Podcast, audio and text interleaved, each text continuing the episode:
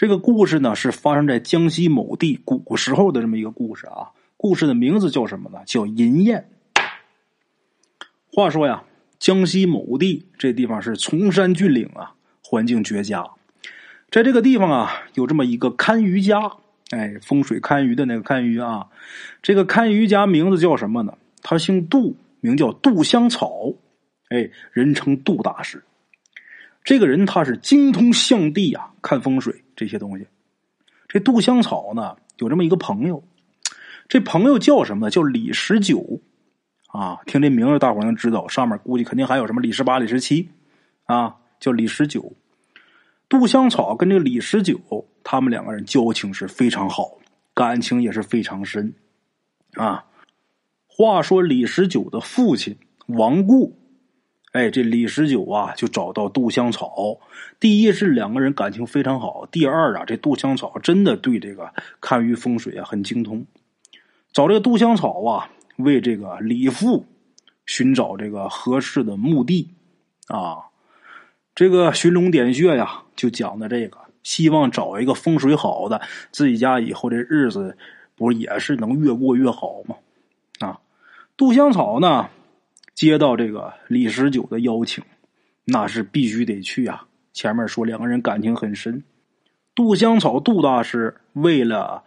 李十九他们家这个事儿，每天都是奔走在这个山谷当中，想给老李家呀寻一块好的葬地。这罗盘呐，不断的架山象，自己脚底这鞋呀，几乎都走破了。足足走了三年的功夫啊，才发现一块好地。啊，为什么说好地呢？这块地呀，三面环山。一面对水，这沙丘流水很分明，龙脉这走向极深。在这块地啊，前端很远的地方有数重山，水流啊都环绕在这儿啊，确实是一块风水宝地呀。这山地位置啊又适中，这块地的位置啊位于他们这个城市的东山，距离这个李家的阳宅住宅啊能有四十多里地啊，这地方还挺合适的。山上也是幽深僻静啊，树木也很繁茂。杜香草杜大师啊，走到这儿的时候，就听见这个樵夫的砍树的声音呐，还有这个山间寺庙里传出这个钟声相呼应着啊，就觉得这个地方啊动静相宜啊，环境宜人啊。这块地啊，西山在前，那就是一道天然的屏障啊，而且满目苍翠。杜香草一到这儿就知道。这就是我这三年来要找的风水宝地。哎呀，杜香草是非常得意啊！回去之后，赶忙告诉李十九啊，就说呀：“这是块福地呀，令尊大人古道热肠，为本乡本土人所尊重。他老人家葬在这儿，算得上是当之无愧。希望你们孝心有加，积善积德，培育福泽，你们家子孙后代呀。”必将人丁兴旺，贵不可言呐！这李持久啊，一听杜香草这么一说，那高兴坏了。李家人啊，都开心啊！那地方找到了，择吉日下葬吧！啊，没几天，吉时已到。杜香草杜大师破土点穴，这边鞭炮也点上了，香纸也点着了，祭品摆好。这个茶呀、酒呀，往地上该撒的撒，该倒的倒。李家兄弟啊，手扶灵柩，下葬入穴，入土为安。啊，这个事儿呢，算是办完了。李富这个事儿办完之后啊，杜香草也急急忙忙的就要赶往浙江。那么他去浙江干嘛呢？浙江有这么一位啊，当官的啊，也是有权有势的这么一个人，请杜香草啊去给看风水。这个杜香草，由于他这个好朋友李十九他们家这个事儿啊，找这个墓地的事儿一耽搁耽搁了三年，所以说呀，这回事儿可算办完了，他得赶紧去浙江。那边人一直在催啊。这李十九也知道这情况，知道杜香草马上要走，是厚赠路费啊，送他出远门。这一别，转眼就是两年，两年时间很快就过去了。那么说，两年的光景。李家先父葬在这个宝地，那李家的家运就变得怎么样呢？天有不测风云，谁也没想到，李家葬父以后啊，他们家啊这个家道反倒不如从前呐，不断的家里边有人死，啊，别人不提，咱们单说李十八，李十九的哥哥啊，李十八，李十八夫妻二人是相继去世，留下这么一个姑娘，有这么一个女儿啊，这女儿名字叫什么呢？叫银燕。李十八在弥留之际啊。就跟李十九啊说：“啊，兄弟，哥哥这辈子没什么所托你的，万贯家财呀都是你的，哥哥劳烦你呀，照看我女儿，你的侄女啊。”啊，李十八在快死的时候啊，流着眼泪啊，跟弟弟说：“啊，跟这李十九说，兄弟啊，我们夫妻俩呀，别无所恋，弟弟啊。”你把银儿照顾好，我跟你嫂子在黄泉路上啊，也就放心了。啊，哥哥快不行了，这李十九啊也很难受，也是眼含热泪呀，答应他哥哥：“哥，你放心吧，那你的女儿，我的侄女啊，我一定是当我自己的一样对待呀。”啊，听李十九这么说，李十八呀，算是闭上眼睛了。那么说，银燕当时多大呢？十四五岁啊，长得挺漂亮，挺清秀，婀娜多姿啊！啊，这个姑娘呢，很好，很懂事。这个李十九呢，也挺喜欢自己这小侄女的。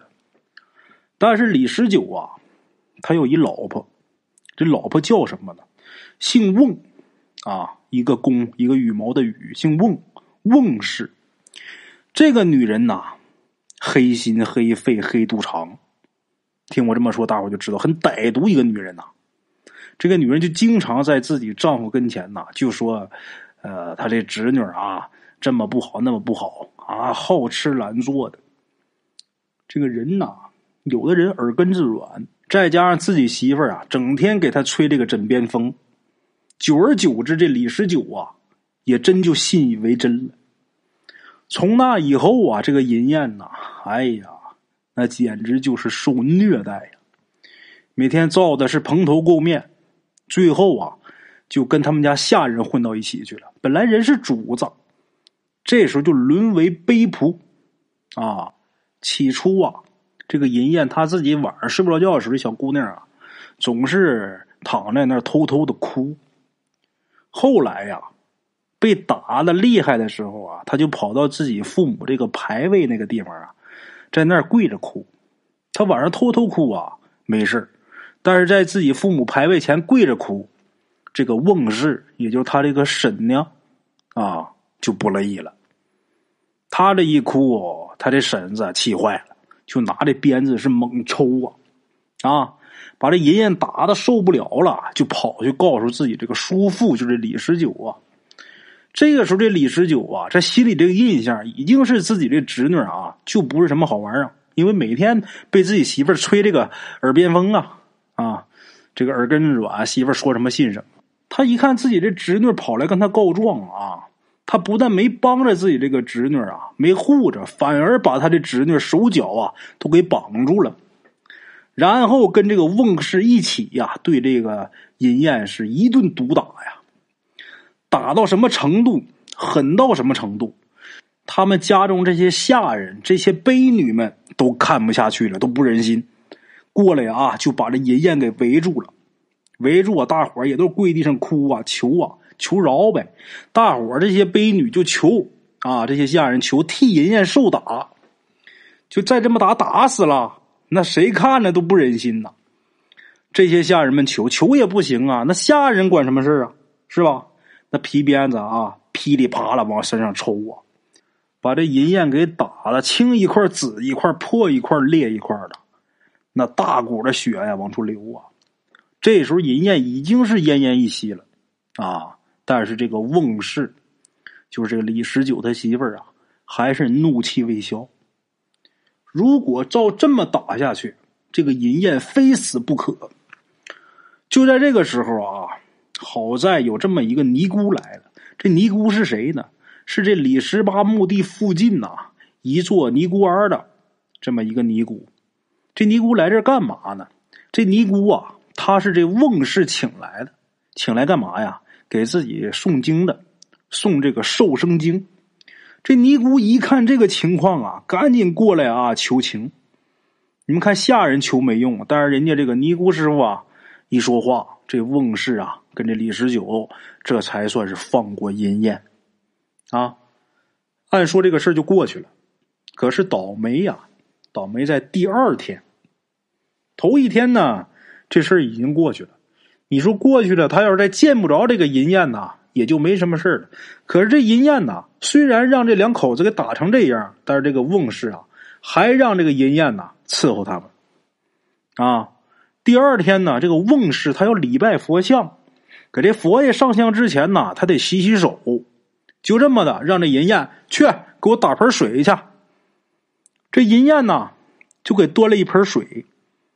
到这来之后，这翁氏啊，把手往这水里一伸，脸色就变了。怎么的呢？银燕端来这水呀，凉水，温度他觉得不合适。这时候，这个翁氏啊，立马是大怒啊啊，把这鞭子又抻起来了，举手就要打。这银燕这时候不真被打怕了，那玩意儿真疼啊啊！银燕是撒腿就跑。往哪儿跑？昨天他往出跑是跑自己叔叔那儿，结果找着叔叔之后，让叔叔把俩手脚都捆起来打。今天不能找着叔叔去了，急忙就跑出大门往外跑了。他知道家里边没人能替他撑腰，往外跑。那么一个弱女子啊，一个小女孩，她能往哪儿跑？她能去哪儿？银燕啊，自打昨天他就有一想法，再打我我就死下。结果啊。来的很快，昨天那伤啊还流着血呢。今天呢，他这个婶娘，这鞭子拎起来啊，又要打的。银燕就心想啊，我爹娘都没了，剩我自己孤苦伶仃。我要是能好好活着呀，也就凑合苟且的活着。我现在活不好啊，我死了吧，我就别活了。都这样了，还活着干嘛？我受这罪干嘛呀？我死了吧，啊！银燕急忙跑出来，直接就奔那条大河去了。他们家附近有条河，啊，他就想跳河自尽。等来到这个河边啊，稍微的一顿，啊，然后一咬牙，一跺脚，就打算往下跳。正准备纵身一跳的时候，这时候银燕呐，看见河对面啊，河对面有一树林打那树林里边啊，过来一人。往出走一个人，这个人的身影啊太熟悉了。你要是旁人，银燕根本也不可能瞅。人都快死了，我管你是谁呢？但是这个人太熟悉了。这人是谁呢？是银燕呐去世的母亲。飘飘悠悠的啊，打对面树林里边走出来了。银燕一看到自己娘，这时候啊，刹住闸了，刹住车了，没往下跳。在河这边啊，喊娘啊娘，啊，就这个事情发生的很突然，他母亲出现的也很突然。那么说，银燕已经去世的这个母亲，她这个亡魂回来干嘛？银燕看见自己母亲这一瞬间啊，这个内心里边这么多年受的委屈啊，这一下全都宣泄出来了啊，在这边大哭喊娘，就见他娘这个亡魂呐。从河对面那个树林里边飘出来之后，顺着这个河面啊，飘飘忽忽就过来了，然后落在了银燕跟前。他娘啊，也能看出来满脸的泪痕。银燕呢，伸手想抱他娘，但是一抱是空气，这个虚幻的影子还在，能看见啊，这个鬼魂也在流泪。啊，这个银燕的母亲呐。就告诉银燕：“我的儿啊，孩子，你别哭，你停住了，别哭，你别太苦了自己呀。你这样，孩子，娘啊，给你指条路，你暂且跟着老尼姑遁入空门，你就有生路。”啊，老太太就说这么几句话，银燕也没还没来得及跟他诉苦呢。这个他老娘这鬼魂呐，就好像知道他这么多年所经历过什么。啊，就说呀，别哭，啊，自己的这个身体要紧，你暂且呀跟着这个老尼姑遁入空门，你就有生路；不然呢，你没生路。这个老娘这话刚说完，银燕正要喊娘啊，突然间他老娘这鬼魂就不见了。刚才还有那么一影现在连影儿、声音都不见了。就在这个节骨眼儿，银燕不是没跳吗？正好他娘那个鬼魂出现，他不是没跳吗？这节骨眼啊，银燕往出跑的时候，其实他们家这些下人，就这些婢女们啊，就在后边追他。如果他娘没出来挡那一下，银燕跳河里边，后边那些也就追不上了。但是这会儿啊，跟他娘就那么几句话的功夫，后边人也上来了，到河边就把这银燕呢就给拽回家去了。啊，往回家走的这个路上啊，也真是悲痛万分呐！啊，你说我这叔叔啊，我这婶子，他是这么狠心。另外一个，我这命怎么这么不好？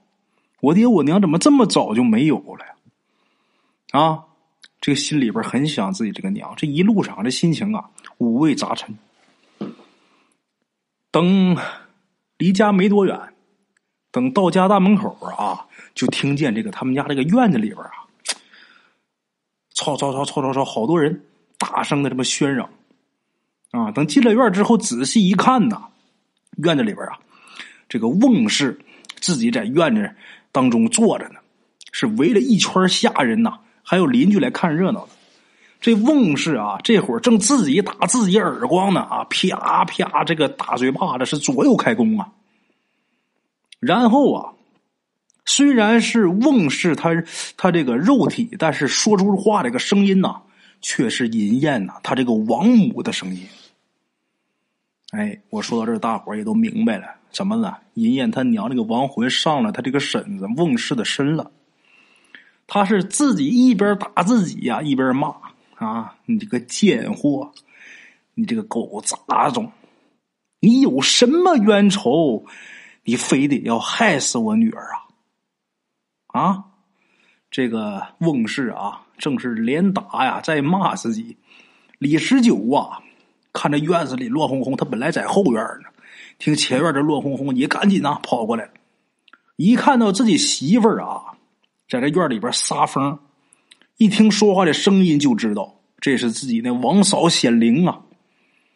过去都信这个事儿，一看就知道这是撞客了，让鬼上身了。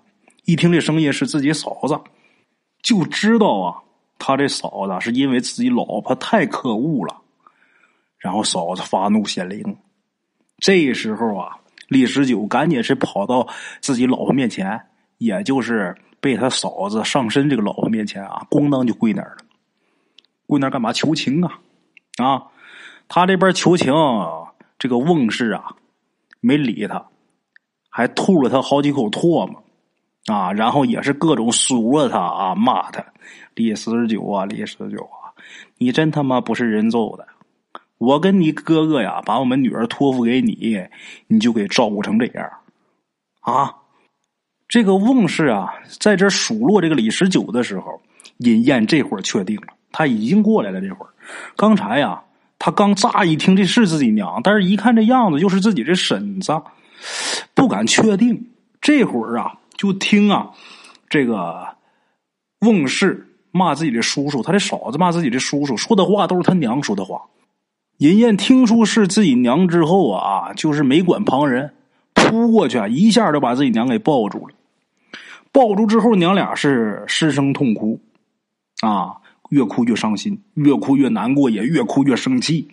这时候，这翁氏啊，那就是左右开弓啊，开始打自己，打的不过瘾了。旁边地上啊，有那个有那么一垛柴火，这柴火他们家平时啊烧火做饭用的这个柴火，就那个木棒子，抄起一根木棒啊，直接对着自己两腿中间呐，就插进去了。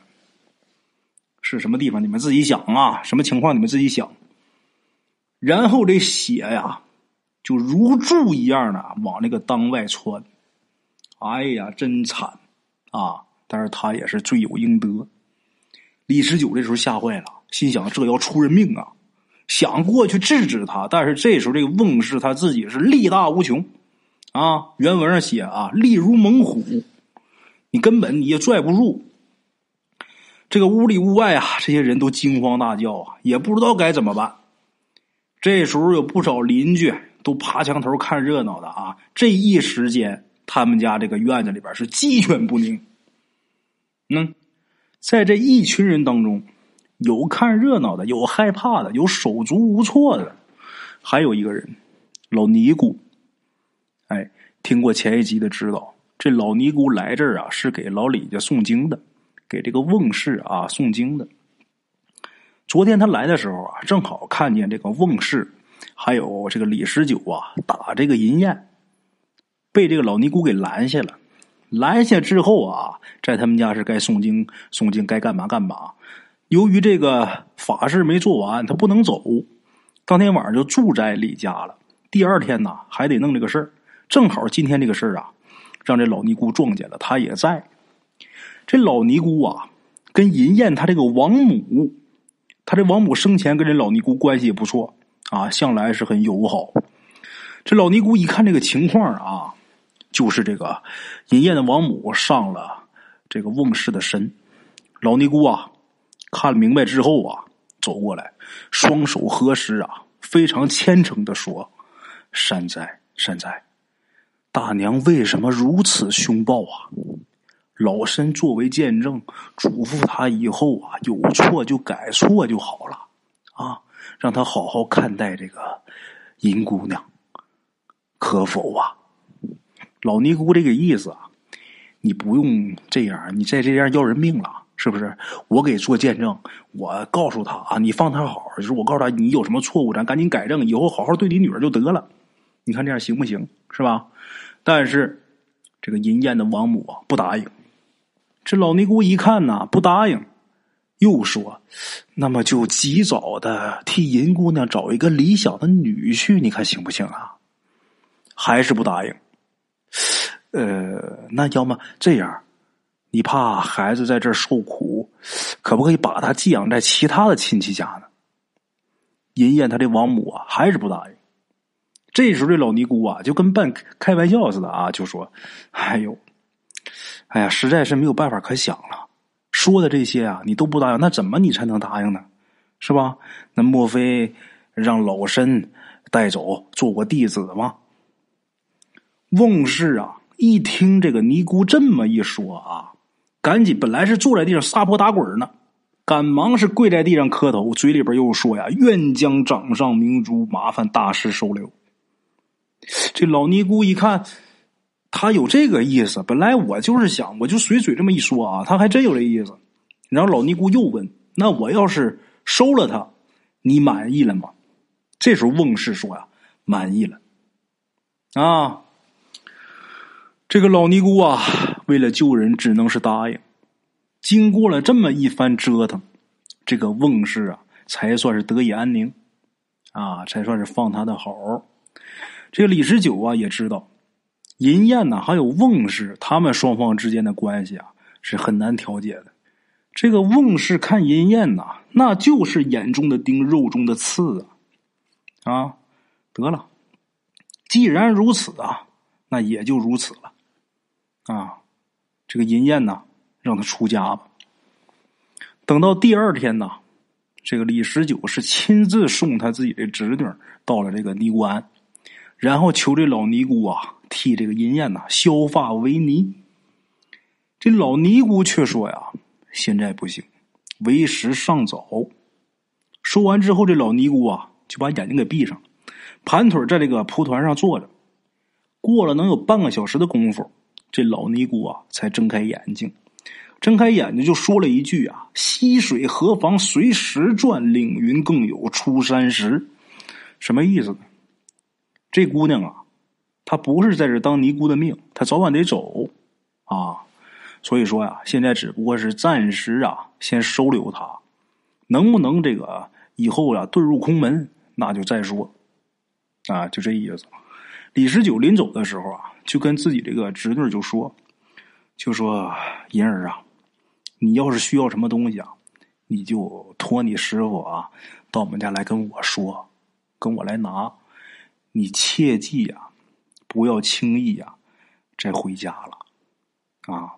你这个婶子，啊我这媳妇儿啊，也真是，你说我也混蛋，我还真就信他的话了。叔叔有点对不住你了。啊，说到这儿，李十九这个眼泪也下来了。必定啊，这是有血缘关系的，自己亲哥哥家的姑娘啊，那跟自己是一条血脉呀。银燕一看李十九哭啊，她的眼泪也下来了，拉住李十九这个衣服啊，这个衣袖就不放手。这时候老尼姑啊就喊了一声：“痴姑娘，啊，既已皈依了佛门，怎么的？你还要像婴儿恋母一样吗？”老尼姑这么一说啊，这银燕呢把手撒开了，啊，老尼姑赶紧送走李十九之后，关上这个尼姑庵的大门。从此以后，李宅跟这个银燕算是隔绝了。啊，银燕呢，在这个尼姑庵，每天也就是扫扫地，这个收拾收拾香灰啊，给佛爷上上香，撞钟、敲榆木，每天就是跟着师傅啊念念经，也就这些事儿。没事的时候，这老尼姑也呃渐渐的给他讲一讲这个佛经禅理啊。时光荏苒，岁月如梭，一晃啊，一年多的时间又过去了。咱们来说说李十九他们家现在的家运怎么样？这一年多过去之后，李十九他们家是更加衰落。这个时候啊，有的亲戚朋友啊，就好多人都说：“你们家现在这个家运啊，怎么衰到这个地步？”肯定是由于新造的这个坟的风水不利。这个时候，这些亲戚里边有个稍微懂的这么一个人啊，呃，稍微懂了一点相地，这人就说啊：“你这个新坟呐，这地方倒是挺好啊，风水也不错，但是啊，右边的这个沙丘啊太高。这种风水地形啊，即便是说有利，也只能翻女家。”啊，李十九这时候心里边啊，也闹不清楚是怎么回事，也开始怀疑是不是真是我们家这个坟地风水呀没弄好。啊，过了一段时间呐，杜香草从外地回来了。回来之后啊，他是目睹了这个李家的败落啊，现在这个惨状啊，这个情况啊，那也不用说，一眼也看得出来。人丁不如以前旺，那家破败的也不如从前了。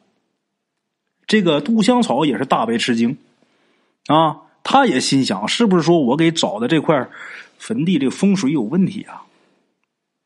然后啊，他都没敢歇，到家吃了口饭啊，睡了一宿觉。第二天天刚一亮，他就开始去这个山上去查看，就是给李家他给点的这块地嘛，他就去看这周围的风水。白天呢，走。啊，这个晚上啊，挑灯啊，是看各种这个相地的书籍，反复查验呐，都没发现呐，这个地方有什么不对的，并没有什么误差。但是杜香草他始终就不明白，为什么李家啊葬在这么一块风水宝地上，这家怎么能败落到这个地步？找不出来原因。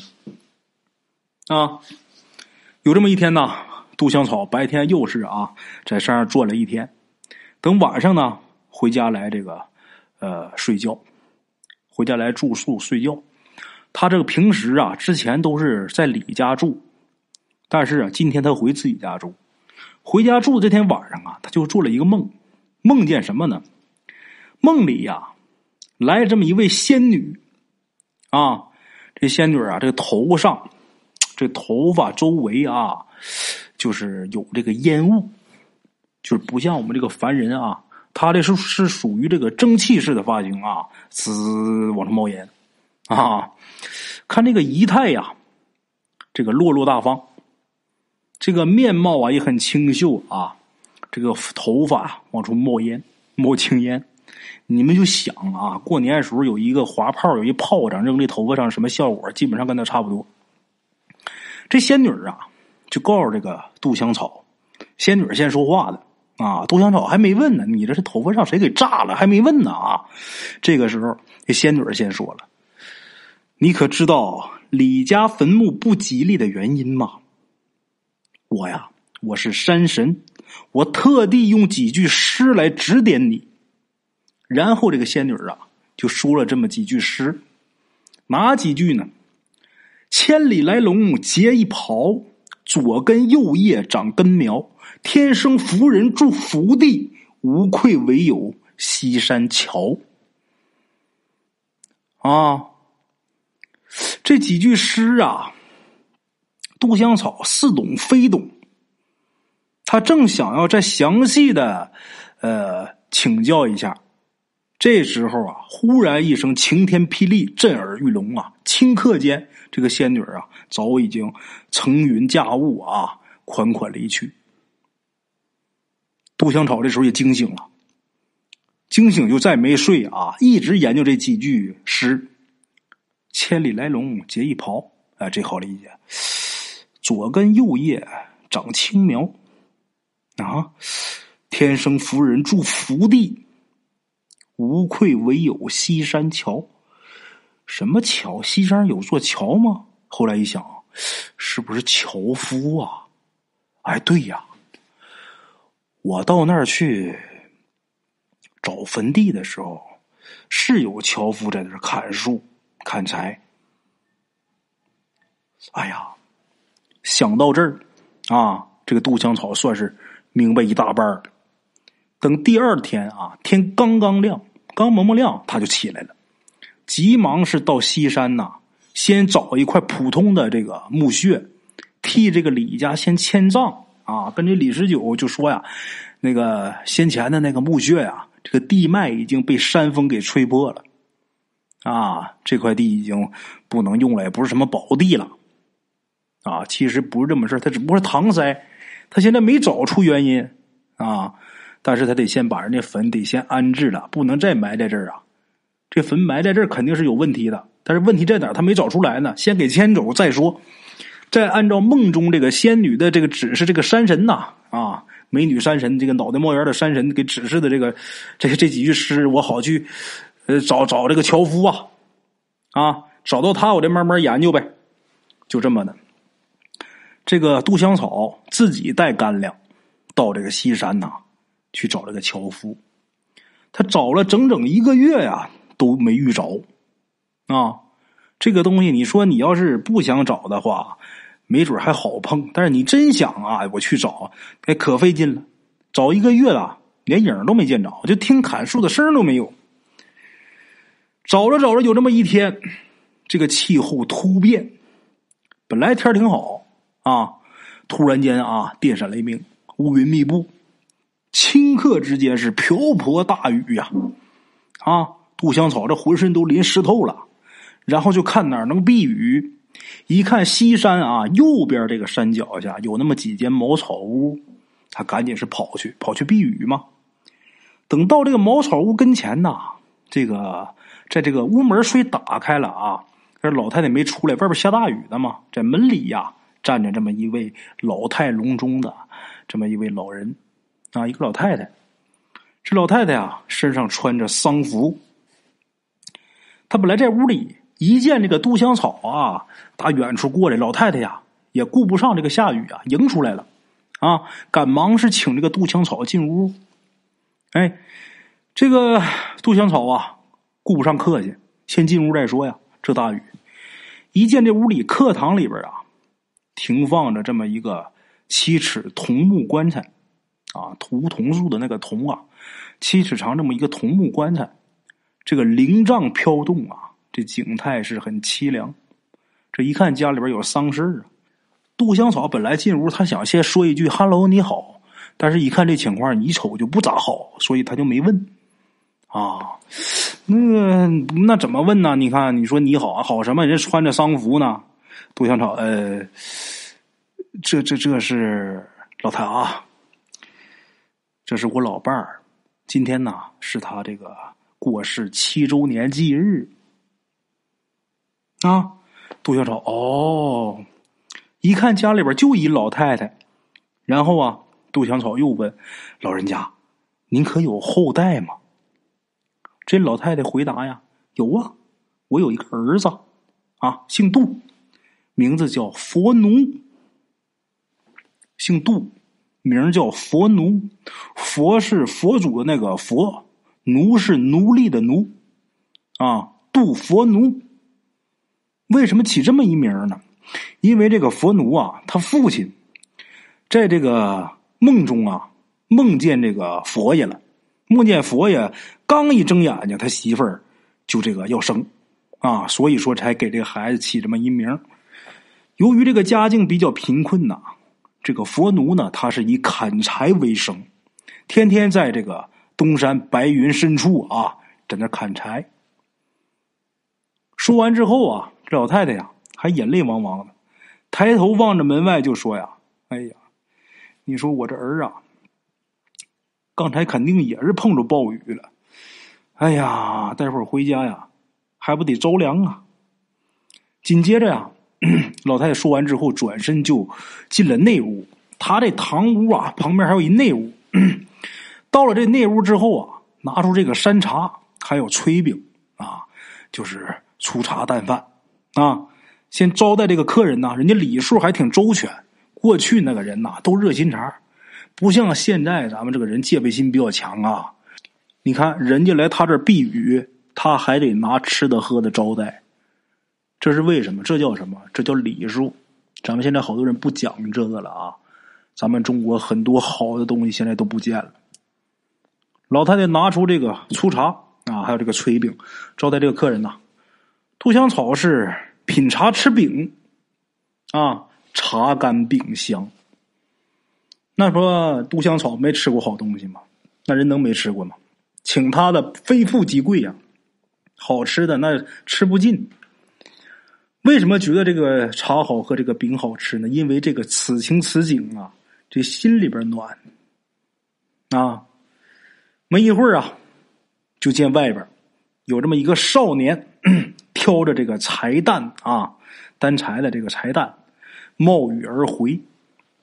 这时候就看这个少年啊，杜香草仔细一打量，就心想：估计呀，这就是老太太她儿子。这一看，这少年长得是眉清目秀啊，气度不凡。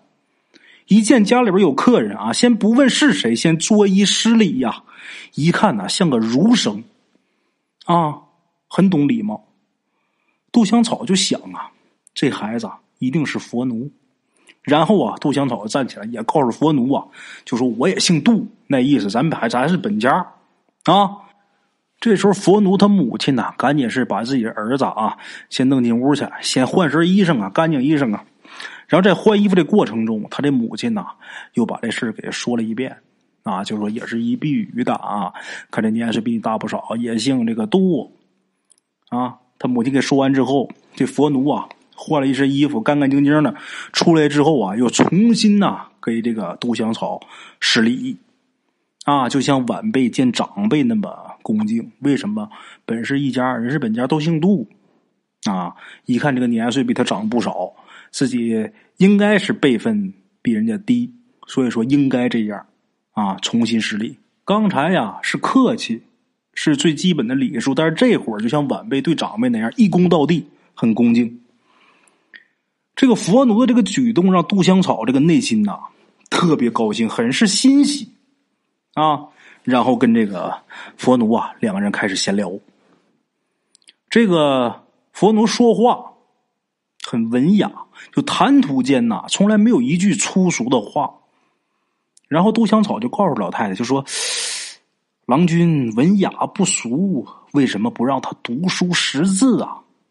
老太太就说：“嗨，我儿啊，幼小曾到乡村学校啊读过点书，但是他父亲死后啊，我又是年老衰迈，佛奴啊也就停学回家了。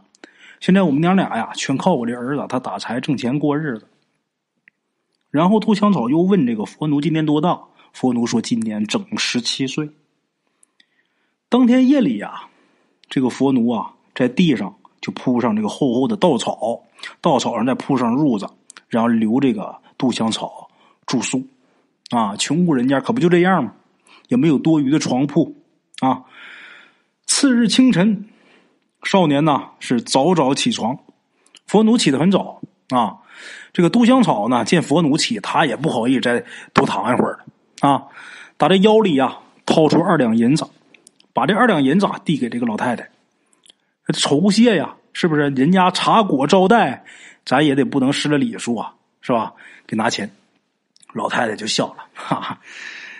我们娘俩啊，虽然是穷困，但是咱不是卖茶卖饭的，更何况啊，你是我们家同姓同宗的客人呐，啊，这钱我不能要。推让再三，人家坚持不收。杜香草的也知道不能再勉强了，要么就不好看了，啊，也就不客气了。打那以后啊，杜香草曾多次到他们家去做客，始终人家这个礼貌都很周全，从不懈怠。杜香草也是，啊，有这么一天呢，杜香草在杜家呀，见到这个佛奴啊，打了这么一对野鸡回家。啊，他又来人家了，他就觉得啊，这个梦中这个山神呐所说的这个西山樵啊，这个樵夫啊就应该是佛奴，所以他总来。这天也是在人家，佛奴打两只野鸡拎进来，拎进来之后啊，一看这个杜香草在，就赶紧把这两只野鸡呀用这个开水呀退了退啊，然后亲自给烹调，给做好了，这在。这个那个时候啊，这个家庭能吃上这东西啊，很不容易啊。做好之后啊，把这野鸡啊盛到这个盘里边，招待客人。啊，招待客人，杜香草在这吃，这味道是真鲜啊。虽然说这个大酒楼大馆子没少下，但这个山野美味啊，别有一番风味啊。啊，两只野鸡，杜香草啊没吃了，还剩下不少。剩下不少，这佛奴把这剩下的这个鸡呀，就收拾进里屋给母亲吃。他母亲没有在桌上啊吃饭，给母亲吃。这个客人吃饱喝好，母亲呢也吃饱了。这杜香草啊，偷偷啊，他就看这个佛奴始终没有动筷我看看他吃什么。这时候就见佛奴啊，他自己呀还是吃那个粗粮野菜。杜香草见这一幕啊，自己呀，这个敬意是油然而生。这小伙子不简单。然后杜香草告诉老太太：“我打算呐，啊，替你儿佛奴啊找个好对象。老太太，你看如何呀？”哎呦，把老太太美坏了啊！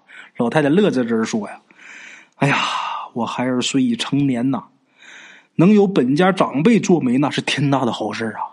可是我这就是家中一贫如洗呀，谁能愿意把闺女嫁到一个樵夫家的？啊，杜香草这时候说呀：“嘿，既然我已经开口啊，我一定就替你老人家张罗了。我是真喜欢佛奴这孩子啊。”然后又问佛奴：“你家父已经过世七年？”这口棺材呀，还在屋里，是不是没有合适的葬地呀？这时候老太太抢话，佛奴没说话，老太太抢话就说：“嗨，还什么合适的葬地呀？这野外啊，随处啊找个地方埋了也就算了，就别给扔在这个乱葬岗子就行了。这个随便埋呀，这官府啊，有时候他也管也看。”所以现在始终也没有什么太适合的地方，所以呀，一直就停在这儿，啊，什么福地呀，什么的不敢想，不敢想。这时候杜香草啊，看了看这老太太，然后自己是胸有成竹的跟他说呀：“这个福地呀，好葬地呀，不难。我这有一块风水宝地，我送给你，怎么样？以后啊，你们家这个呃，我过世这老大哥。”他要是埋在这儿的话，以后佛奴啊，富贵显赫啊！等你们家以后富贵显赫了，你别忘了我这引路人就行。这老太太呀，以为这个杜香草啊是客气啊，老太太连忙是道谢：“好好好好啊！”没想到这杜香草他真的是啊，赶忙就去找这个李十九去了。找李十九干嘛？跟他家要那块地，就之前的那块葬地。这个杜香草怎么说的呢？杜香草就说呀：“我有一个远房亲戚，这个孤儿寡母的挺可怜的啊，你能不能把你现在不要的那块坟地给他们呢？这个你多少你开个价，他们孤儿寡母也没多少钱，你说个价吧，这钱我掏。”啊，李十九这时候一想啊，那块地现在空着也是空着，那块地以后也用不上了，是吧？那我不如就来个痛快的，是吧？得行，那个你要用，那就你就拿去用吧，啊，什么钱不钱的？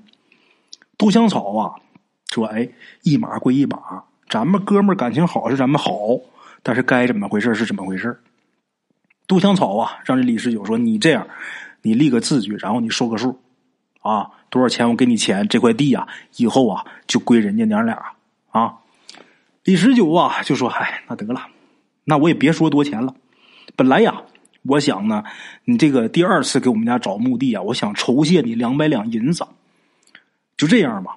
这个两百两呢，我也不给你了。然后啊，今天我就立一字据，这块地就算是我两百两卖给你的，行吗？然后你是给娘俩，是给爷仨的，那我就不管了。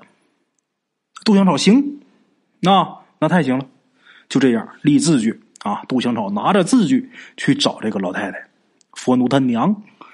这老太太一看这字据之后啊，老太太是眼含热泪啊！我们家什么时候修来这福啊？碰见这么一大好人呢，又要给张罗媳妇又给我这过世的老伴儿这找葬地。就这么的，杜香草啊，又给他们家择了一个黄道吉日。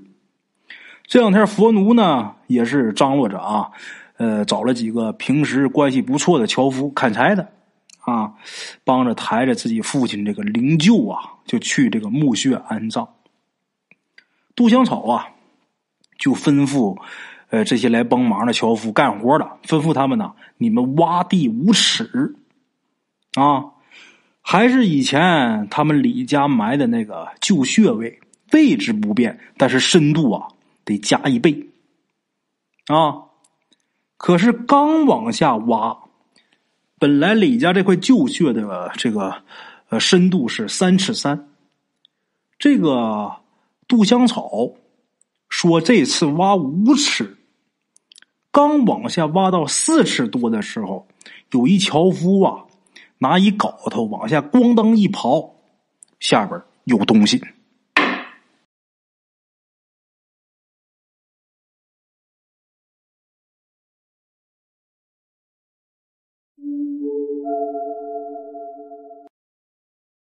咱们上文书说到，杜香草把原本给李十九他们家的这块风水宝地又转赠给了杜佛奴。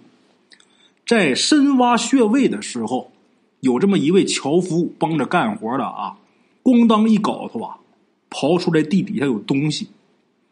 那么这地底下是什么东西呢？在这儿也不给大伙卖关子啊，挖出来一个什么东西呢？这个东西啊，非土又非石。它不是土的，也不是石头的，啊，这个形状像什么东西呢？像乌龟，啊，有点像老鳖。这看着还不是，那么这东西叫什么呢？叫驼龙。驼龙这个东西啊，它是神兽，啊，龙生九子，各有不同啊。这驼龙啊，传说是龙王的儿子。但是也有这个，呃，说法都不一啊。有说这个驼龙啊，它是观音座下有这么一个驼瓶龟。这个观世音菩萨大伙知道，有这么一个玉净瓶，他这玉净瓶是能变大能变小。玉净瓶变大的时候，咱说这个观音菩萨他不能扛着这个玉净瓶走，那有失这个形象啊。那怎么办呢？专门有这么一个大乌龟，叫驼瓶龟，给这个。观世音菩萨驮着这个玉净瓶的，啊，很大一只大乌龟，一只鳄龟被这个观世音菩萨给降服了，啊，这个有传说，这个驼龙啊是这个驼瓶龟跟母龙所生，就说这东西啊，这个他爹不一定是龙，很有可能是这个驼瓶龟，但是他娘啊是龙母，啊，甭管怎么说呀。人家身上是有龙族血脉的，这算是龙种啊！在这个地方挖出这个东西啊，挖出这个驼龙这个东西，大伙能想到，这地方如果不是宝地，不是龙穴，它怎么会出龙族的东西？这个东西啊，挖出来之后，别人一看是乌龟，杜香草一看，这东西这是驼龙啊！这块地我没点错，这就是风水宝地龙穴呀！这个驼龙弄上来的时候啊，没太注意，因为上面有泥有土。等拿到上面仔细一看的时候，发现了这个驼龙这个龟壳啊，它不像一乌龟似的吗？它这个壳这个壳上面啊有字啊，是用这个篆文写的，写的什么呢？实地者姓杜，埋葬者姓杜，有利子孙，既富且贵，缺德人家莫要贪图。什么意思啊？这个驼龙在这块地呀，不定多少年了。这也就是说呀，这块地呀，他本就应该是杜香草来寻埋的，应该是姓杜的。啊，一看到这儿啊，这是天意啊！杜香草马上就想到那梦里的啊，那个脑袋冒烟的那位神仙啊，他说的那个诗：“千里来龙结一袍。”啊，这个很好理解。千里来龙啊，是讲的这个龙脉。这龙脉最后啊，最好的地方结在这儿了。左根右叶长根苗，指的是东西两边的这个山。所以说这块绝对，这块地方绝对是一个宝地。这个诗前两句啊，是形容这块地很好；后两句是什么呢？天生福人住福地，无愧唯有西山桥。什么意思啊？这块地是一个宝地。但是看你有没有这个福分，你没有这福分，你在这儿不行。谁有这个福分呢？无愧唯有西山樵，在西山的樵夫杜佛奴，那不就在西山打柴的樵夫吗？是吧？他家住西山，每天上东山去打柴的杜佛奴。今天再一看这驼龙，驼龙背上写的啊，实地者姓杜，埋葬者姓杜啊。看到这儿，杜香草啊，倒吸一口凉气呀！天意呀，天意呀！啊杜香草能看清这么多事儿，但是其他干活的，像佛奴他们，还有那些个樵夫朋友们，大伙看不懂，但是也觉得这事儿很灵异。最起码在地上挖出的东西啊，就很特别啊。所谓是内行看门道，外行看热闹嘛。等埋葬完之后啊。都回家，回家稍微一准备，杜香草啊又要出门远行。话说这个佛奴呢，他每天还都是天天砍柴，跟以前一样啊，生活呀什么都没变，工作也没变啊。每天呢早晨他都会经过他父亲这块墓地，他每天去打柴都要从他父亲墓地这个前面走，他总能看见呐，他父亲这个坟上啊，腾腾的往出。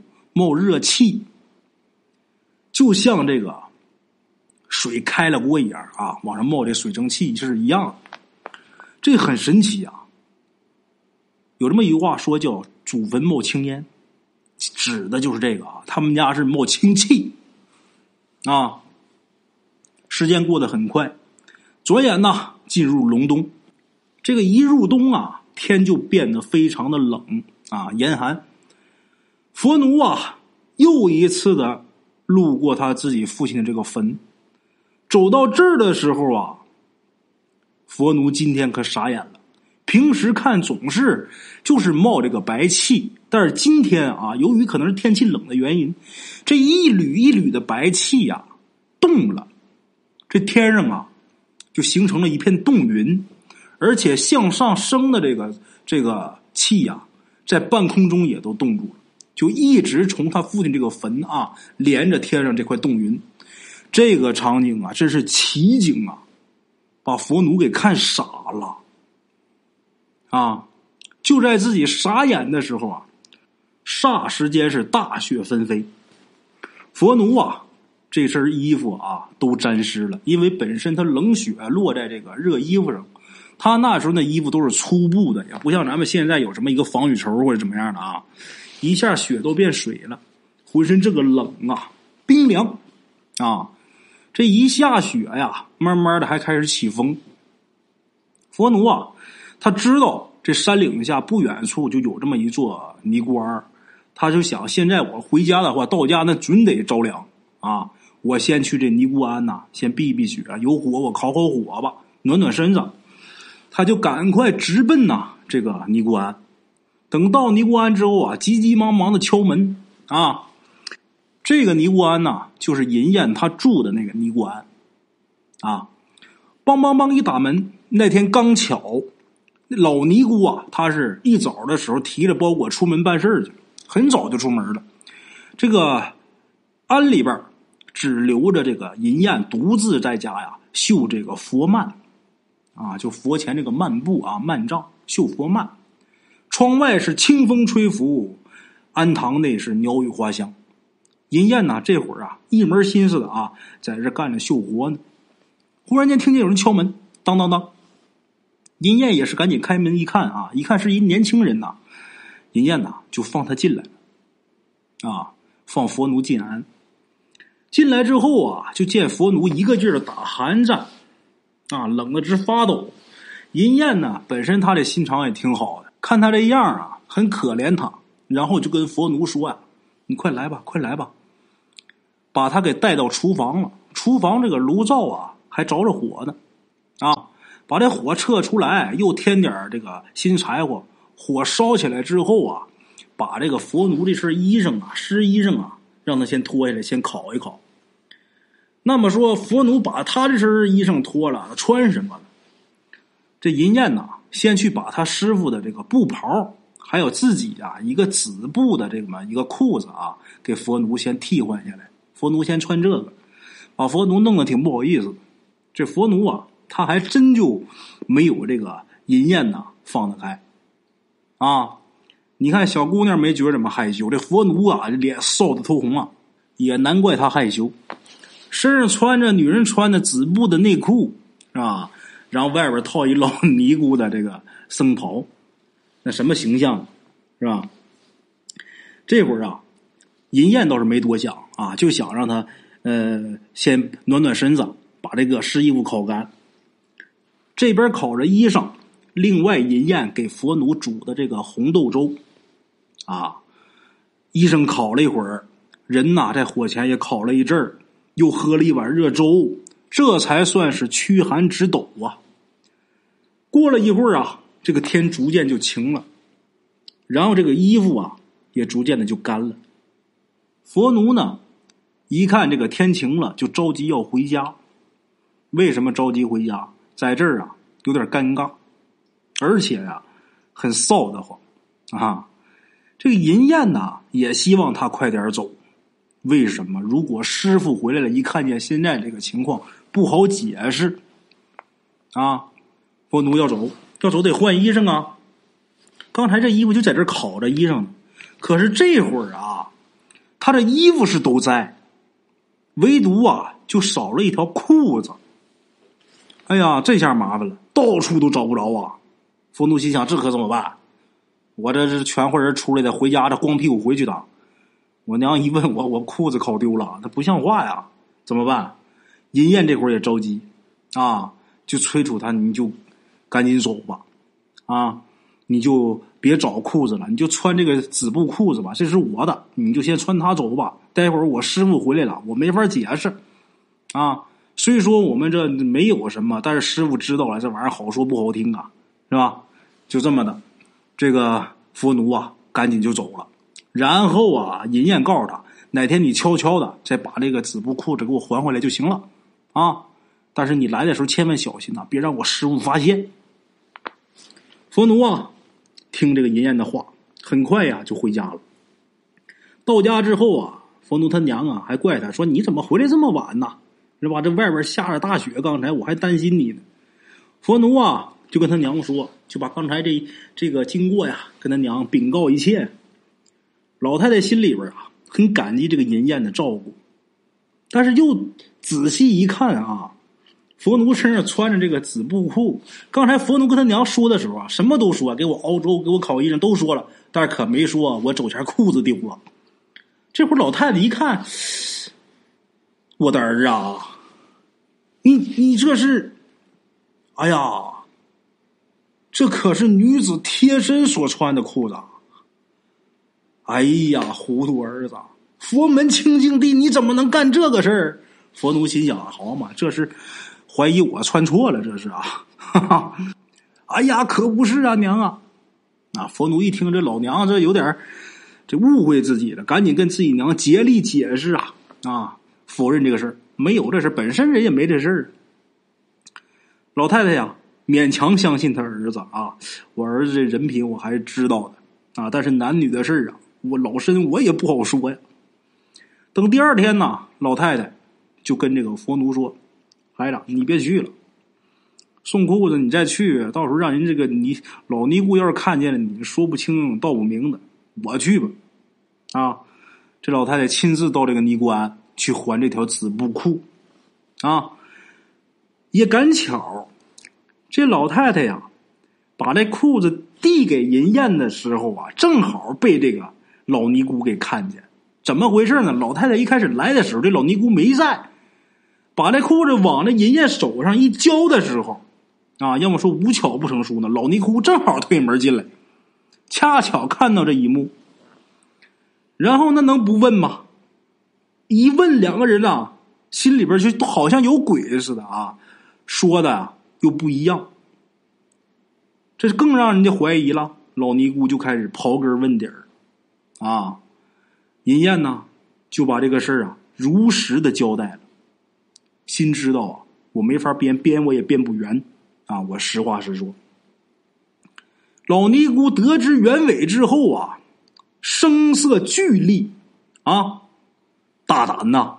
清净道场，银杯怎敢大胆污染佛门圣地？啊，我这尼姑庵呐，我这清净地呀，啊，你这个贱人，你怎么敢玷污我佛门圣地？这个意思。说完之后啊，老尼姑啊就说：“马上滚出去！”指着这个银燕啊，你马上滚出去！这时候这老太太很尴尬呀，再三的解释都没有用啊，没办法，只能是跟银燕一起呀，跪地上求这老尼姑。这老尼姑这时候啊，管什么事实真相啊，不行，你有这个事儿，有一点苗头都不行，一万个不答应。银燕今天看这老尼姑就不对，今天她这个性格啊。怎么跟以前一点都不一样？他怎么这么不讲人情啊？今天，啊，银燕万般无奈啊，转过身之后，对着佛爷这个佛像啊发誓啊，保证自己清白。这个银燕在这发誓呢，老尼姑也不搭理他，这边还冷笑啊。佛祖远在大西天，不像本方地神，还得管你什么牙疼、肚子疼之类的赌咒发誓啊。一听老尼姑这么说呀，这个银燕呐，又羞愧，又愤怒，啊，又不好意思，又生气，就心想啊，一死了之啊，以示清白，解下自己这个衣带呀，跑出去挂在院子里边有一棵树上，就要上吊。这时候老太太啊，是赶紧佛奴他娘赶紧上前是阻止。可是这时候老尼姑啊，一见他这样啊，火更大，啊啊，这一下啊，把这个佛奴他娘给激怒了。这老太太一开始一直陪笑脸，但是这会儿心里火实在是窝不住了啊，反骂这个尼姑老秃驴啊！你徒弟呀，慈悲为怀呀，你怎么还能这么责备他呀？啊，你说你要把他赶出，你让他滚，你让他去哪儿去？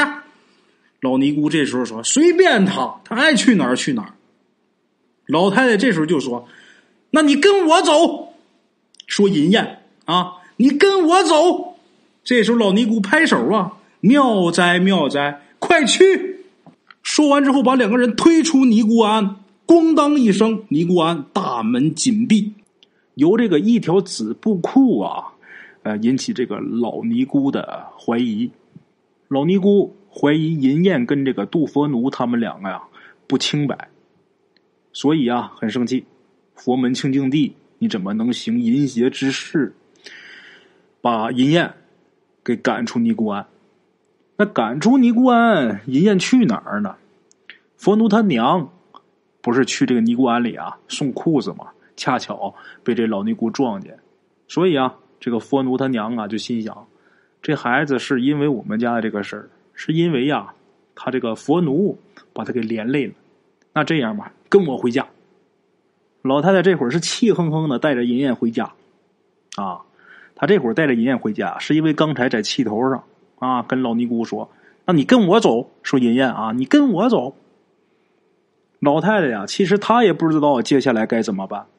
这么一个大姑娘领回家去，算怎么回事啊？正在这个时候啊，往家回家的这个路上，碰巧啊，杜香草也是从外地回来啊，来看老太太。哎，他们仨人碰一起了。远远的这个杜香草啊，就看见啊，这老太太带着银燕往家走。杜香草就很惊讶。赶紧是迎过去之后啊，问是怎么回事这老太太呢，就详细的把这事情的前前后后跟杜香草就叙述了一遍。在叙述的这个过程中啊，这银燕也是一直蹲在地上啊，痛哭流涕。银燕也不知道从尼姑庵出来，他自己该去哪儿。这个尼姑庵现在是银燕唯一的去处。尼姑庵不要他了，那现在啊，银燕真的是不知道去哪儿。等老太太呀叙述完这个事情的经过，银燕呢抬起头啊，眼泪汪汪的看着杜香草，喊杜香草叔叔，我该怎么办呢？杜香草啊，这时候很高兴。杜香草跟银燕他们认识，杜香草跟李十九啊他们很好，也认识这个银燕的父亲李十八啊，所以说这银燕管他叫叔叔。杜香草听完老太太讲完之后啊，很高兴，跟老太太说呀：“天意呀！你还记得我先前我说想替佛郎做媒的事儿吗？”老太说：“啊，是，哎呀，是有这么一茬啊！我以为你说笑呢。”杜香草说：“我可不是说笑啊，我说替佛奴啊做媒那个女子啊，就是她呀！哎呀，这件事情可见其中啊。”注定是有缘分的，一定不要错过，一定不要错过呀！老太太一听杜香草这么一说啊，那也是喜上眉梢啊。杜香草这时候又问银燕：“佛郎，你先前见过了吧？”银燕这个时候啊，含着眼泪啊，点点头，那意思见过了啊。要不因为他，我能混这样吗？是吧？这杜香草又说呀：“如果我做媒。”将你许配佛郎，你可愿意呀？按说啊，婚姻大事，媒妁之言，父母之命。但是你现在父母啊已远在西天，这个事儿啊，现在你只能是你自己做主。你愿意否？银燕这个时候啊，脸一红，啊，把头一低，但是能看出来啊，这个眉梢眼角，这个嘴角啊。带着微笑，杜香草一看呐，哈哈哈，笑了，心里边有数了，这事儿成了啊！就这么的，这三个人都很开心，三个人是一起呀，回到了佛奴家，回到老太太家。到佛奴家之后啊，这事儿跟佛奴一说，那就不用提了，那佛奴啊都美开花了。这银燕呐，长得很漂亮，那前面说了。啊，身材也好，相貌也佳，而且他们俩这个年龄什么都合适。啊，佛奴他这个家庭情况啊，家庭状况，现在这种情况能娶到银燕这种美貌的女子，佛奴做梦都不敢想。为什么？家里边条件不行，硬件不行啊，光人行那没用啊。那时候啊，佛奴一点意见没有。杜香草啊，从这个佛奴家出来之后啊。直奔李家找李十九，把这个婚事啊也简略的跟李十九说了一下。为什么？人家必定是本家叔叔，父亲不在，人家有叔叔。你要说结婚连叔叔也不告诉，也说不过去。这李十九听完之后啊，也是何乐而不为呀？早点给他找一归宿啊也行了。自己这个侄女啊，在我手里边啊，也没享着什么福。我这媳妇儿啊，看她也是个事儿，早点把她嫁出去啊。我这心也就静了，啊，就这么的，这事儿啊算是成了，成了是成了，但结婚得有钱呐，怎么办呢？银燕没钱，这个佛奴没钱，但是横不能让这个李十九出钱吧？让人娘家出钱倒贴，人不能干呐。杜香草这时候他自己是慷慨解囊啊，杜香草给拿钱他本身他有钱，他出去给人看风水啥的，给的价可都不低呀。他有钱，把这钱拿出来啊，也是不但出钱啊，还帮着这个谋划这个洞房花烛的这一些事宜呀。所有的费用全由杜香草出。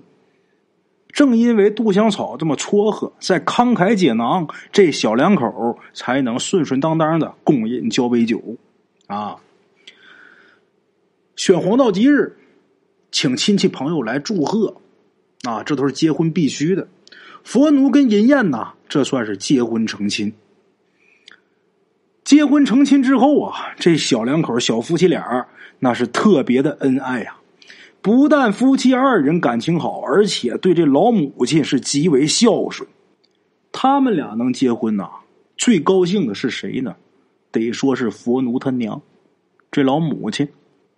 老太太呀，做梦都没想到啊，自己的这块心病啊，就这么就去了，而且还这么顺心顺意。老太太呀，有时候看着自己的儿媳妇儿，真喜欢，真爱。长得也漂亮啊，家里边活干的也好，而且呀，对自己还好。老太太有时候啊，就流着眼泪，就跟银燕说呀：“儿啊，哎呀，你说我跟佛奴啊，我们娘俩呀，过惯了苦日子了。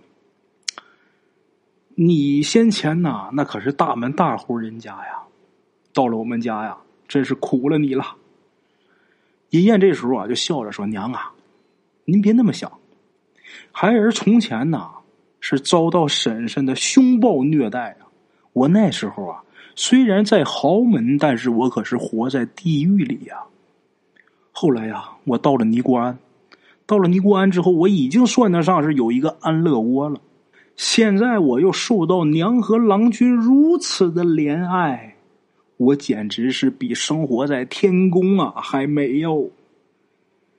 这话说出完之后啊，老太太是真爱听啊，啊哈，开颜欢笑。银燕跟佛奴结婚之后啊，佛奴还是以这个打柴为生。小两口刚结婚的时候，手里边有那么一点余费钱，这个银燕呐，就让佛奴说：“你去集市上买几只小猪，买几只小猪啊，我在家放猪。等这猪长大之后啊，卖钱了，咱也能孝敬老娘，也能贴补家用。”啊，佛奴啊，到集市上真抓了那么几只小猪来。银燕每天是悉心照料这几只小猪，白天呢赶出去放去。这个放猪啊，挺辛苦的，那玩意儿猪跑哪儿你得跟哪儿啊，跟放羊似的啊。我是知道，不是说放羊把羊弄山上你就不用管了，挺累的。这老太太呀，有点心疼自己的儿媳妇儿啊。银燕又跟自己娘说：“娘啊。”我自己乐意这么干呢。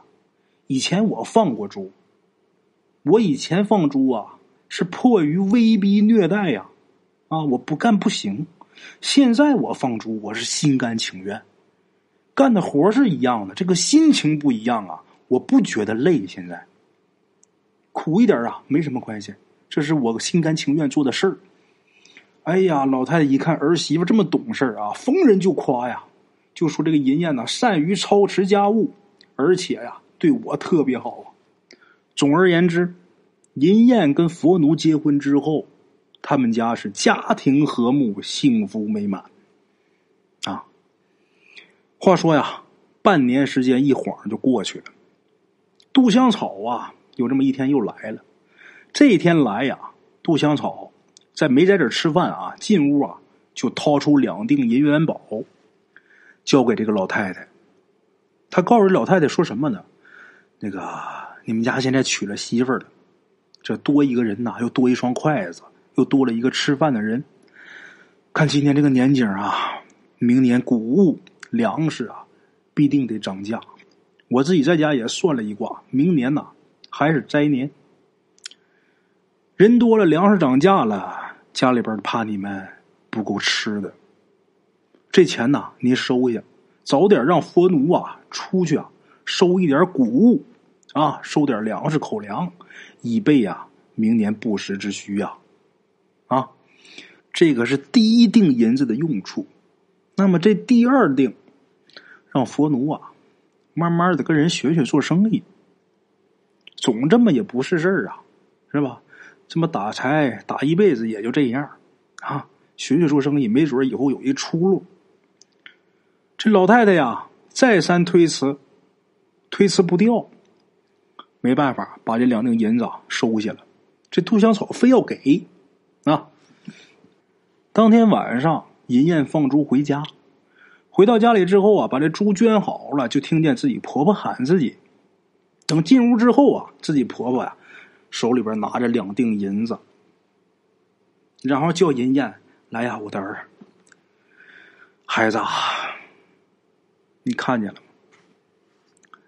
区区银子不过是钢铁之类罢了。想不到啊，有了它呀，咱们呢娘仨就有了生路；没有它呀，那就是死路一条啊！你说这是老天爷他长眼睛了？你说咱们不伤天不害理，咱们也算是好人了。想要活命，还非得倚仗着钢铁之类呀！哎呀，这时候银燕一看啊，自己婆婆手里边拿着两锭银子，银燕呐说：“那个娘，我我看看。”老太太就把这两锭银子给银燕看。这银燕呐接过这个银子瞧了瞧。银燕呐，他没见过整锭的银子，这种大锭，怎么的呢？之前呢，他父母活着的时候，他岁数小，也不可能给他那么大的银子。等自己爹娘死了以后，在他婶娘手里边没弄死他就不错了，哪能给他这么些钱？平时自己花的也都是散碎的银两，没见过整锭的元宝。这个银燕呐，他对钱呐也不太在意。他也没处去花钱去，也不知道这个东西它有多么好。接过这两锭银子，看了看，啊，银燕就说：“呀，娘啊，这东西有这么好吗？我怎么不觉得呀？这也没什么稀奇的呀，我天天在河底都能见到啊。”说完之后，银燕把这两锭银子咣当往桌子上一放。他说：“他天天在河底都能见到。”他这一说啊，老太太眼睛都直了，看着他。银燕又说：“这没什么稀奇的，娘，我天天出去放猪，走到这个河边上啊，拐弯的那个地方水很浅，这水底下呀，满满的都是这个呀。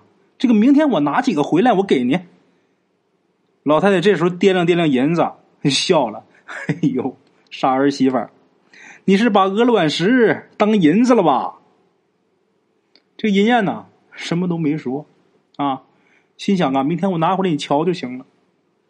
简短截说，第二天这个银燕放猪回来，这怀里边果然是揣了这么几个元宝，但是这个元宝表面上啊，锈迹斑斑，它不像这个市面见的银子这么亮，这个银子，黝黑黝黑的。但是拿着这个银元宝到这石板上啊，一磨里边可是锃光瓦亮啊，啊，就跟镜面似的，好银子。老太太这会儿啊是万分惊喜呀，就问这个银燕孩儿啊：“你这在哪儿拿的？”银燕说：“就是我昨天跟你说我在放猪的时候经过的那个河边啊。”老太太又问：“孩儿啊，那儿有多少这个呀？” 银燕这时候说呀：“有的是。”佛奴这时候啊，拿着这两锭银子，手也直抖啊，啊！但是这会儿他不确定这到底是不是银子，为什么？因为这银子表面没见过这么漆黑的，里边虽然很亮，这面上怎么这么黑呢？也确实是啊，这娘俩压根也没见过什么钱。佛奴拿着这两锭黑黝黝的银子，跑到这个村庄有集市嘛。集市上有这个，也不能说是银庄、银行，但是说也有这个换钱兑钱的地方。到这之后啊，跟人家这行家一询问，人家每天都是玩钱的主啊，是吧？一问人家，这钱庄子的掌柜的，慢慢吞吞、仔仔细细的看了半天，看半天呐，才说：“这是宝贝啊，啊，是银子，而且纯度非常高。”那么说这银子为什么表面会变黑？人家说了，这很有可能是古人埋在地底下的东西。啊！佛奴一听这个，乐坏了。回家之后，把这信儿跟自己娘、跟自己媳妇儿一说，然后啊，佛奴跟他娘娘俩就商量啊，银燕一个妇道人家，这娘俩商量怎么办？啊，怎么办？那还等什么呀？赶紧去拿去啊！现在天黑了啊，别去，天黑去河底，那时候也不像现在有个强光手电什么的，你就是拿个蜡烛、拿个灯笼，你也看不清楚。你点一油灯是吧？你点个气死风灯也看不清。等天亮，明天天亮，跟着银燕呐，赶紧去看看去，啊！闲言少叙，次日天明，这一晚上，银燕是睡得很香。佛奴跟他娘啊，激动了一宿，好歹是熬到天亮啊，把这银燕叫醒。佛奴跟着银燕呐，一起就到了这个溪水弯曲处，就是银燕捡银子那地方。到这一看呐，溪水潺潺，水下全都是鹅卵石啊。哪有什么银子？佛奴就说呀：“这这也没有啊。”银燕说：“那不都是吗？怎么能没有呢？”佛奴一看，这哪有什么银子？啊这时候就见银燕啊，从这个水里边捞这个鹅卵石。佛奴是眼睁睁看着银燕手伸下去的时候，他还是石头，但是把这鹅卵石从水里边往出捞的时候，只要一离开这水面，这鹅卵石可就变了银子了。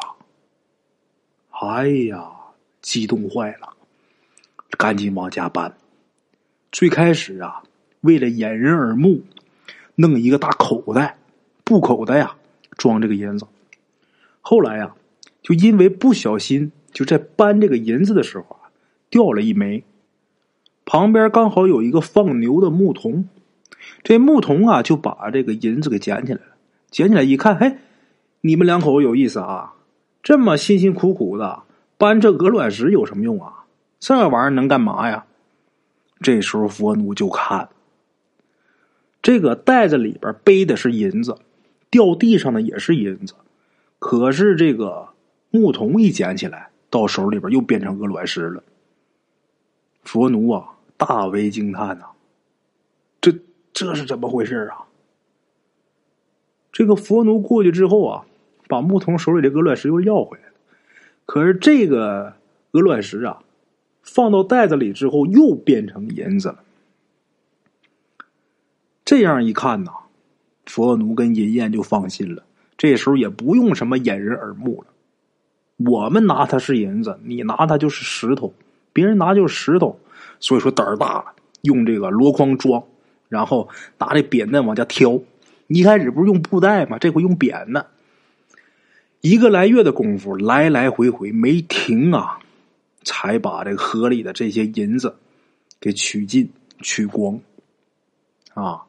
那家里边这个屋里堆的那是满满登登的，全是大银锭啊，没有一点地方了。后来佛奴没办法，在这个院子里边啊，挖了一个挺深的一个地窖，就把这些银子啊都藏在这个地窖底下了。粗略的统计了一下。有多少呢？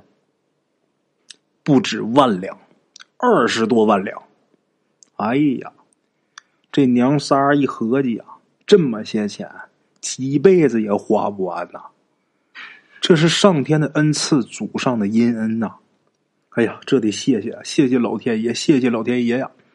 就这么的，佛奴有一天呐，就进城买了很多这个符啊啊，这些表啊表文呐。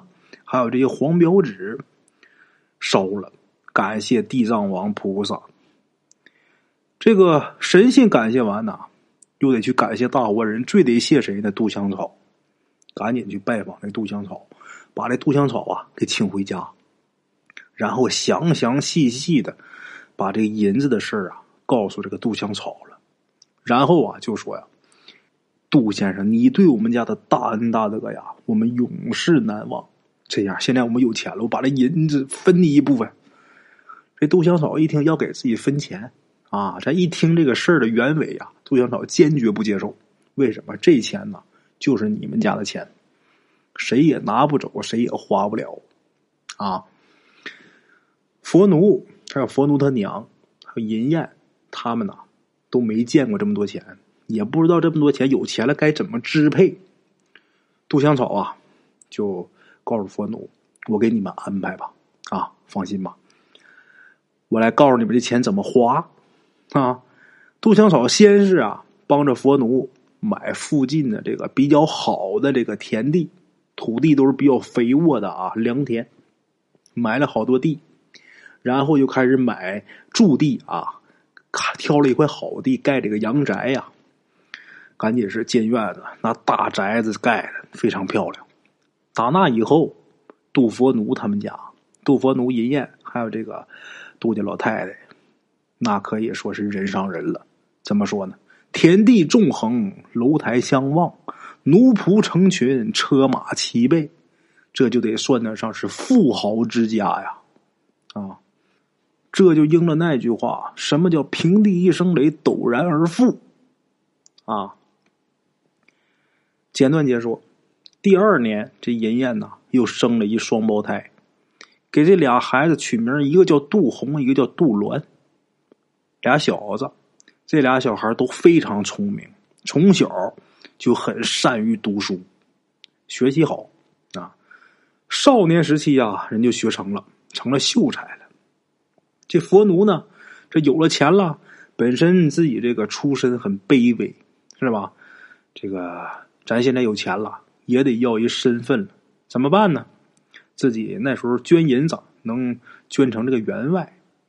这个员外郎啊，怎么讲？在过去啊，他也是官职，但是没有实权啊，就这么一个名员外，只要有钱，你捐钱就给你封这么一个员外郎。但是你比普通人这身份要高，这叫员外啊。给自己母亲杜佛奴呢，也请到了这个朝廷的封告。那也不是普通老太太了，是不是？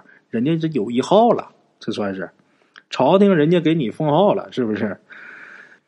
杜佛奴家现在这个日子过得可称得上是锦衣玉食、雍容富贵啊！这个每逢啊儿孙吃饭啊，大家一起吃饭、开宴的时候，赶上年了节了的，在一起吃饭。都会举杯庆祝嘛，啊，或者赶上谁过生日，在大伙儿一起吃饭之前，家人最齐的时候，每次吃饭之前，杜家这老太太都得跟自己的孩子说，说什么呢？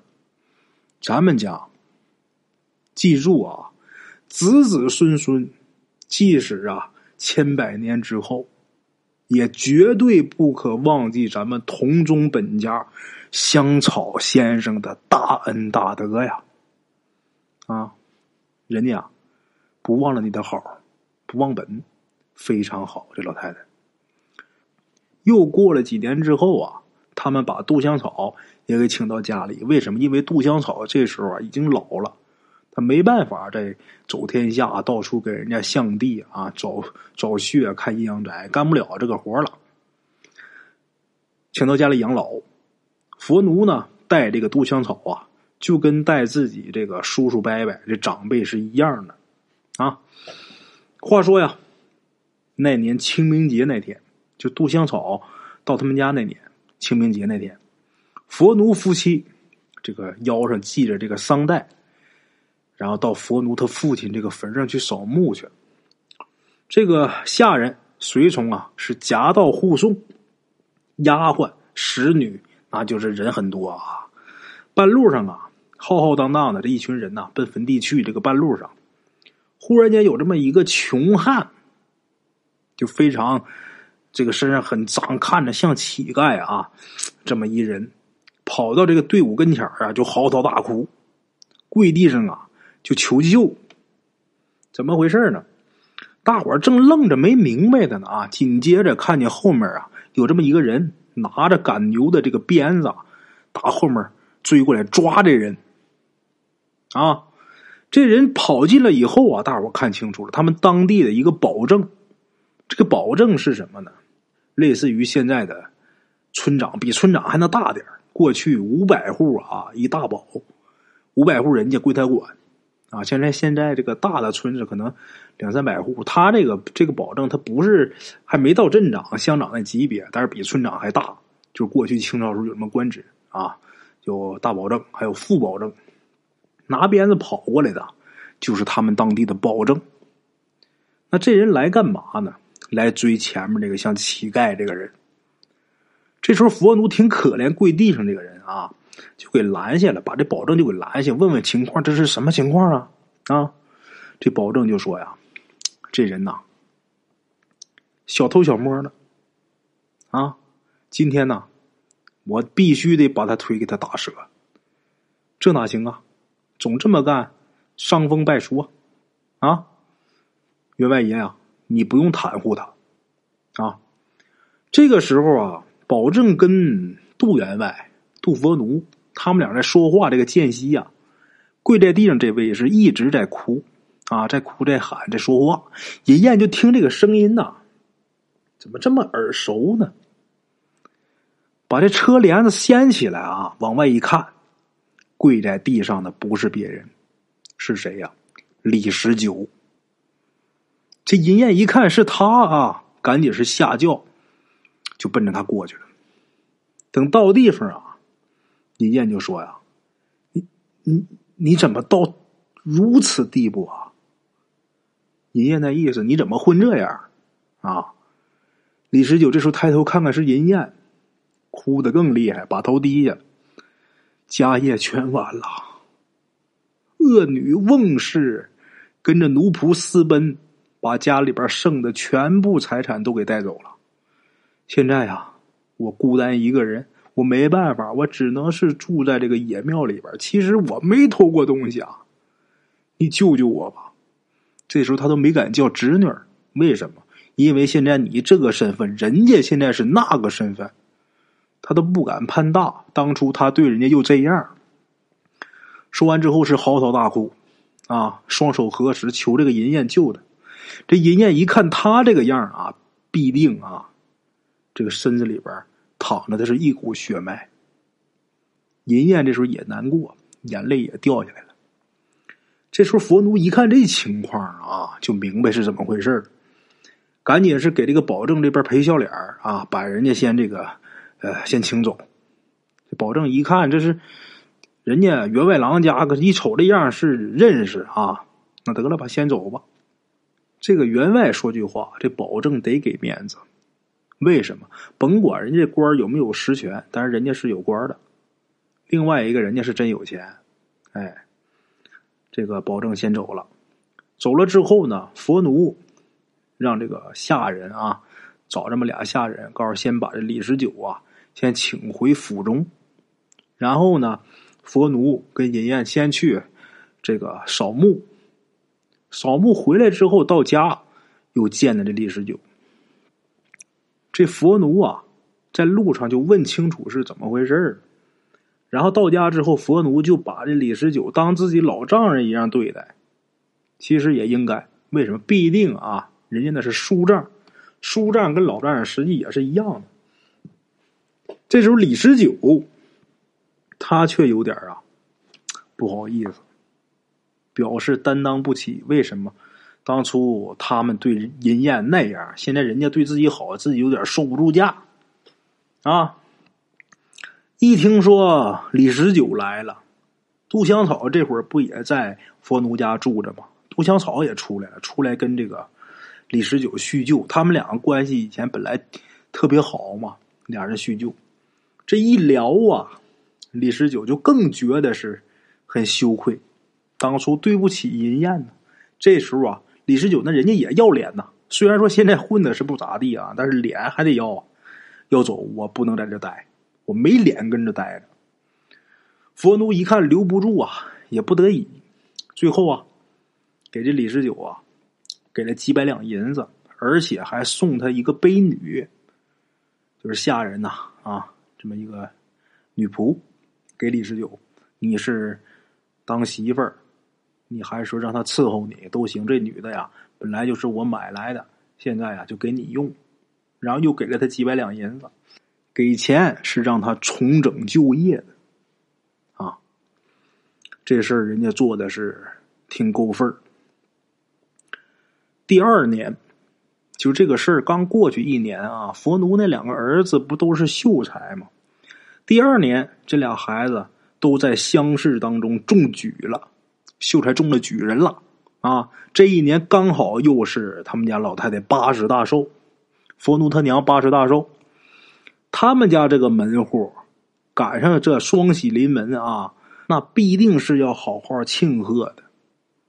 正在满堂宾客呀举杯祝老人高寿，正在这个节骨眼儿的时候啊，从外边走进来一个小尼姑。这小尼姑就说呀：“奉师傅吩咐，务必请夫人到庵堂内随喜。”啊，然后啊，说着话，随身呐，从了一个小布包里边拿出一条旧布裤。这个旧布裤子啊，就是当年呐佛奴穿着的那条紫布裤子。佛奴啊。一看这条紫布裤子，当时脸就红了。这些人都在这儿呢，是吧？我现在又是这个身份，他就不想提当年那个事儿。这个佛奴啊，就想把这小尼姑啊先给打发出去，但是银燕呐不干。一看呢，这师傅找他肯定是有事儿。银燕这时候吩咐自己的丫鬟，赶紧给我重新梳洗打扮。我得去见师傅，佛奴他娘也是这意思，得去。啊，师傅找必然是有重要的事儿啊，赶紧去。这个银燕梳洗打扮利落之后啊，把自己这些翡翠珠宝、这些首饰能带的都带了，然后坐着八抬大轿去这个尼姑庵。等到了那儿之后啊。进屋看这老尼姑，这时候已经沐浴更衣，也是洗的干干净净、利利索索，衣服换的干干净净。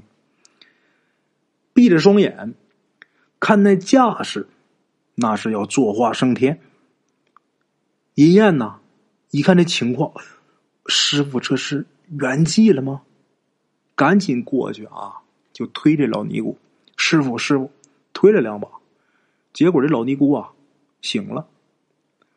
但是看这个表情啊，身体很虚弱，就眼看不行了，剩一口气就等他呢。啊，老尼姑睁开眼睛，这嘴边略有微笑，就说：“孩子，你终于是荣耀富贵了。